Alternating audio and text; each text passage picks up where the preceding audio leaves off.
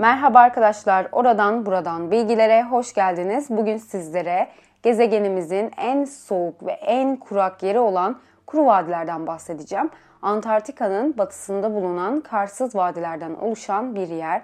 Aslında Antarktika kıtası bir çöldür. Bazılarımız şaşırabilir lakin çöl terimi yıllık 250 milimetreden az yaş alan bölgelere denir ve Antarktika dünyanın en kurak yeridir. Mesela bahsedeceğim yere 2 milyon senedir yağmur hiç yağmamış. Ama ilk önce Antarktika'dan bahsetmek istiyorum. Antarktika 27 Ocak yani yaklaşık 203 yıl önce 1820'de Ruslar tarafından keşfediliyor. Dünyanın en soğuk kıtası ve ölçülen en soğuk doğal sıcaklığı eksi 93 derece olarak 1983'te Ruslar tarafından ölçülüyor. Peki Antarktika hep böyle soğuk muydu? Araştırmalara göre 34 milyon yıl önce Antarktika'da yağmur ormanları bulunuyormuş.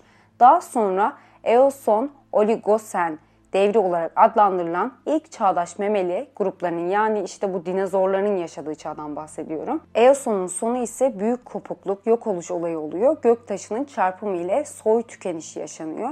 Dünyanın uzun yıllar içinde soğuması ise deniz canlısının tatlı su canlılarının soyunun tükenmesiyle sonuçlanmış.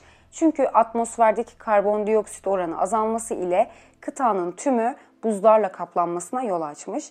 Sonra direkt boğazının açılmasıyla okyanus sularının bu boğazın akmasıyla Antarktika soğuk su akıntısıyla kuşatılıyor. 8 milyon yılda ormanların buzullarla kaplanmasıyla Antarktika buzulları oluşuyor. Artı olarak kışın yağan karların yazın erimeyerek üst üste birikmesi ile bu süreç hızlanıyor. Hatta 2010 yılında araştırmacı Dr. Kevin kıtadan buz örnekleri alıp moleküllerini inceliyor ve Antarktika'nın 52 milyon yıl önce kıtanın ortalama sıcaklığının 20 derece olduğunu söylüyor. İşte Antarktika'nın evrimi de böyle olmuş. Şimdi gelelim asıl konumuz olan Antarktika'nın kuru vadilerine. Bu adı almasının sebebi aşırı düşük nemli olması, kar veya buz örtüsünün olmamasıdır. Zaten haritasını incelerseniz bembeyaz bölgede orası siyah gözüküyor. Peki nasıl keşfedildi? Bu kuru vadinin Tyler Vadisi, White Vadisi, Victoria Vadisi olmak üzere 3 büyük vadisi var. 1903'te Robert Scott tarafından keşfediliyor ve Kuru Vadi'yi ölüm vadisi olarak nitelendiriyor. Çünkü burası aşırı soğuk bir yer yaklaşık eksi 68 derecelerde. 2 milyon yıldır hiç yağış almamış, artı olarak aşırı kuru bir havası var.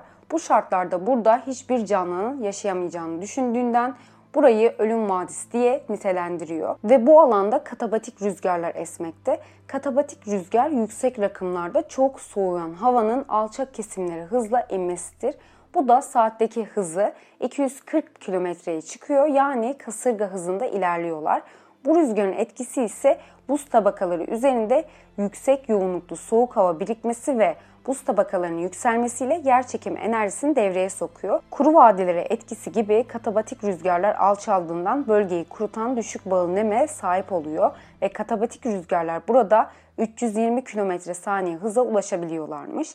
Alçaldığından bu alan ısınabiliyor ve tüm su, buz ve karı buharlaştırabiliyormuş. Buranın kuru olmasının başka faktörü ise yağışın olmamasıdır. 2 milyon yıldır neredeyse hiç yağış almamış Neredeyse dememin sebebi 2 milyon yıldır toplam 100 mm civarında yağışın olduğu düşünülüyor.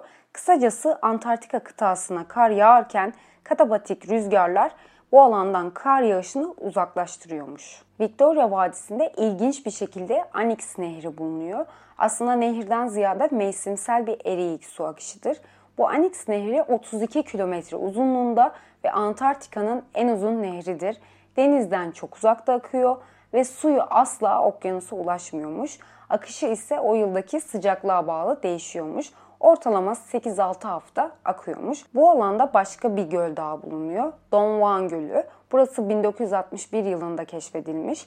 Bu gölün tuzluluk oranı %33.8 ve Antarktika'nın en tuzlu gölüymüş. Artı olarak bu gölün sıcaklığı eksi 30 olmasına rağmen sıvı halde bulunuyormuş başlangıçta yeraltı suyu tarafından oluştuğunu veya gölün atmosferik sudan oluştuğu düşünülmüş. Yüzeye yakın çevredeki topraklardaki tuzlar havada veya toprakta bulunan herhangi bir suyu herhangi bir erimeden emiyor. Sonra bu su yokuş aşağı hareket eden tuzları gölde çözüyor. Su buharlaşıyor ve böylece tuzları konsantre ediyormuş. Kuru Vadi 20'den fazla kalıcı göl ve göletten oluşuyor. Bunların bir kısmı aşırı tuzlu ama yüzeyde donmayan tek göl Don Juan Gölü'dür. Kısacası Kuru Vadi'de hiç kar yağışı olmadığı için göllerin yüzeyinde buz aşağı çıkıyor ve genellikle küçük hava kabarcıklarında dahil olmasıyla çok güzel, çok sert ve berrak mavi buz şeklinde gözüküyor. Göllerdeki su genellikle sert, berrak, buzdan oluşan, güneş ışığından güç alan mikrobiyal ekosistemler içeriyor. Ekosistem demişken burada hayat var mı sorusuna gelelim. Bu konuyu araştırırken Kuru Vadi ile ilgili belgeseller izledim. Bir grup araştırmacı bilim insanı burası hakkında yorumu şuydu. Kuru Vadi'ye adımınızı attığınızda sanki buraya daha önce hiç kimse gelmemiş ya da yaşamamış gibi bir alan olduğunu söylüyor ve yürüyüş yaparken ölü canlılar buluyorlar. Bu ölü canlılar sanki daha dün ölmüş gibi gözüküyorlar ki bilim insanları bu ölü canlıların birkaç yüzyıldır orada bulunduğunu falan anlatıyor. Peki nasıl daha dün ölmüş gibi gözüküyorlar? Nedeni de şöyle açıklıyorlar. Hava o kadar soğuk ve kuru ki ölü organik dokunun onlarca yıl veya yüz yıl süre korunabileceğini söylüyorlar. Peki bu canlılar okyanustan o kadar uzaktaki yere nasıl geldiler?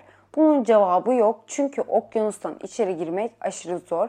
Ama tahmin olarak buraya kadar yürümüşler ve kaybolmuşlar. Sonra da bu sistemin kuruluğu bu canlıları yavaşça susuz bırakmış ve öldürmüş.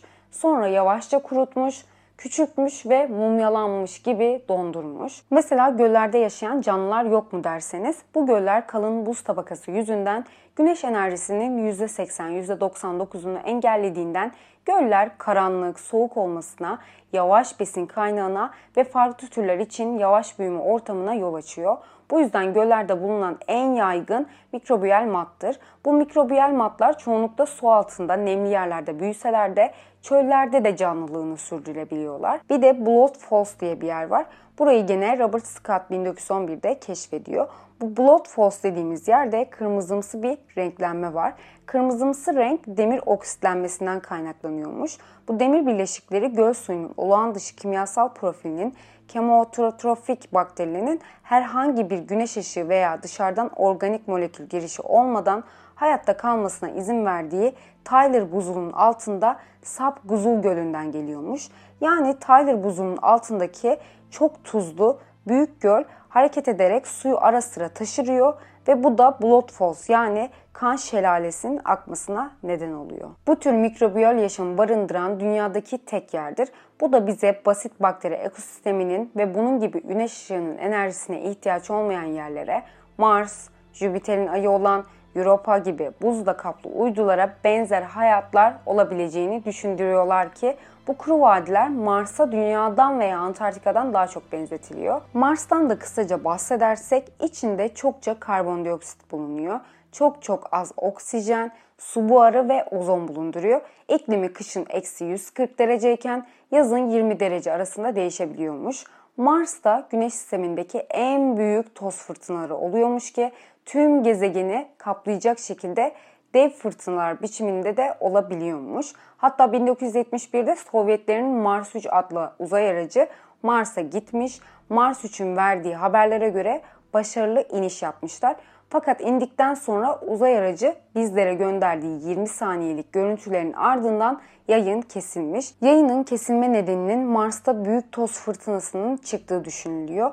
Toprak yapısı ise hafif alkalin olduğunu ve organik maddenin gelişmesi için olan magnezyum, sodyum, potasyum ve klorür olduğu ortaya çıkmış. Hatta Mars'ın kuzey kutbuna yakın toprağında kuşkonmaz gibi bitkilerin yetiştirilebileceği sonucuna da varmışlar. Su var mı konusu ise 1965'te suyun olmadığını ortaya koymuşlar. Ama günümüzde Mars yörünge keşifi uydusundan alınan veriler sonucu Mars'ta sıcak aylarda tuzlu su akıntılarının oluştuğu belirlenmiş ve NASA'nın dediğine göre ister yağıştan, ister yeraltı su kaynaklarından, ister başka bir kaynaktan kaynaklansın sonuç olarak Mars'ta su mevcuttur demişler. Ve artı olarak kuru vadidekine benzer kuru buz tabakaları var. Hatta 1950'lerde mikrobiyolog Wolf Wishniak Mars'ta hayat olup olmadığını merak ediyor ve gezegenlere gönderebilecek küçük bir aygıt geliştiriyor. Bu şişenin içine besleyici organik madde konularak Mars toprağından bir parçacığın şişedeki sıvıyla karışması sağlanacak ve Mars'ta böcek falan varsa ve büyürlerse sıvının değişen kirliliği ya da bulanıklığının saplanacağı bir aygıt icat etmiş. Her şey güzel giderken 1971'de bütçe sıkıntılarından dolayı Mars'a gönderilecek 4 mikrobiyoloji deneyinden biri olarak bundan vazgeçmişler ve 12 yıllık uğraştığı emeği hiçe saymışlar. Sonra Wolf Mars gezegeninde hayat olup olmadığını araştırabilmenin en iyi yolu olarak Dünya'dan Mars'a en çok benzeyen yer olan Antarktika'nın kuru vadilerinde çalışmayı seçiyor. 1973'te aygıtını ve jeolog arkadaşlarıyla Antarktika'ya gidiyor. Buradaki amacı kuru vadi toprağına küçük mikrobiyoloji istasyonunu yerleştirmek ve bir ay sonra dönerek istasyondaki sonuçları saptamak. Ama gittikten bir ay sonra onu gören olmamış ve cesedini bir buzdağının eteklerinde bulmuşlar. O gün için defterine şu notu almış. 202 sayılı istasyonu buldum. 10 Aralık 1973 saat 10.30 toprağın ısı derecesi 10 hava derecesi eksi 16 diye yazmış. Herhalde son sözleri bu olmuş ve keşfi yarıda kalmış. Yani gerçekten çok üzücü bir olay. Günümüzde ise Mars'ta kışın buz tabakasının altında kalan, fotosentez yapan ve yakın çevrelerini ısıtan mikroorganizmalar olduğunu ileri sürmüşler. 2015'te Mars'ta sıvı halde tuzlu su bulunduğu açıklanmış. Bu da Mars'ta yaşam bulma olasılığını arttırmış. Kuru Vadi'de ise Ulusal Bilim Vakfı uluslararası bilim adamlarının bulunduğu ekip Kuru Vadi'nin altında ne olduğunu araştırmak istemiş.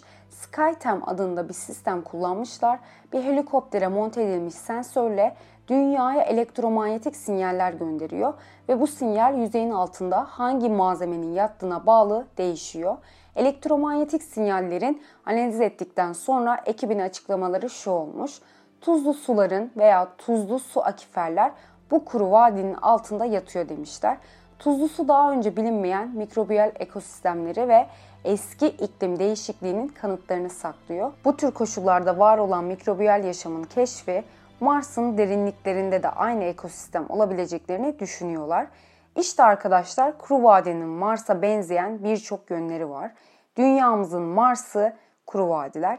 Gelecekte ne olur ne biter bilemiyoruz ama böyle çalışmalar beni aşırı mutlu ediyor. Aslında her şeyi bilebilsek ne güzel olurdu. O kadar şey merak ediyorum ki ama hayatımız o kadar kısa ki her şeyi tabii ki de öğrenemeyeceğiz. Mesela önceden sevmediğim kitapları bitirmek için çaba sarf ederdim ya da araştırmadan kitap alıp okurdum. Şu an asla böyle değilim. Bir kitap alacaksam aşırı araştırıyorum, öyle alıyorum. Ya da kitabı sevmedim mi asla devam etmiyorum. Çünkü öğrenebileceklerimiz, okuyabileceğimiz şeyler çok kısıtlı. Zamanımız gerçekten çok kısa. O yüzden ne yazık ki merak ettiğimiz çoğu şeyin cevabını bulamadan, öğrenemeden öleceğiz. Mesela acaba başka gezegenlerde canlılar var mı? Aslında size çok saçma veya komik gelebilir ama bir film izlemiştim. Filmin ismini asla hatırlamıyorum. Neyse o gezegendeki canlıları kurdukları şehirleri falan görebilmek için bir gözlük takıyorlardı. Böyle diğer boyutları görebildikleri bir gözlük. Acaba bizim gözlerimiz de bu boyutları idrak edemediğinden mi göremiyoruz? Çünkü biz üçüncü boyutu idrak ediyoruz. Mesela dördüncü boyut. Einstein'ın genel görelilik teorisi uzay ve zaman boyutlarının birbirinden ayrılmasının mümkün olmadığını göstermişti bize. Yani iki boyutlu kare üst üste gelerek küp oluşturuyor. 3 boyutlu olan çok sayıda küp de üst üste binerek 4 boyutlu küp oluşturuyor. Ama bu üst üste binme olayı bildiğimiz anlamda üst üste binme olayı değil. Hangi yöne doğru üst üste binme olduğunu bile bilemiyoruz. Hayal bile edemiyoruz. Kısacası herhangi boyuttaki bir varlık kendi boyutundan daha yüksek bir boyuttaki varlığı sadece kendi boyutuna geçtiği zaman görebiliyor. O yüzden üçüncü boyutun dışındaki varlıkları göremiyoruz. Onları sadece yaşadığımız boyuta geçtikleri anda görebiliyoruz. Yani göremediğimiz bir şeyi algılayamıyoruz. Böyle işte arkadaşlar anlatacaklarım bu kadardı. Bir sonraki podcast'imde görüşmek dileğiyle hoşçakalın.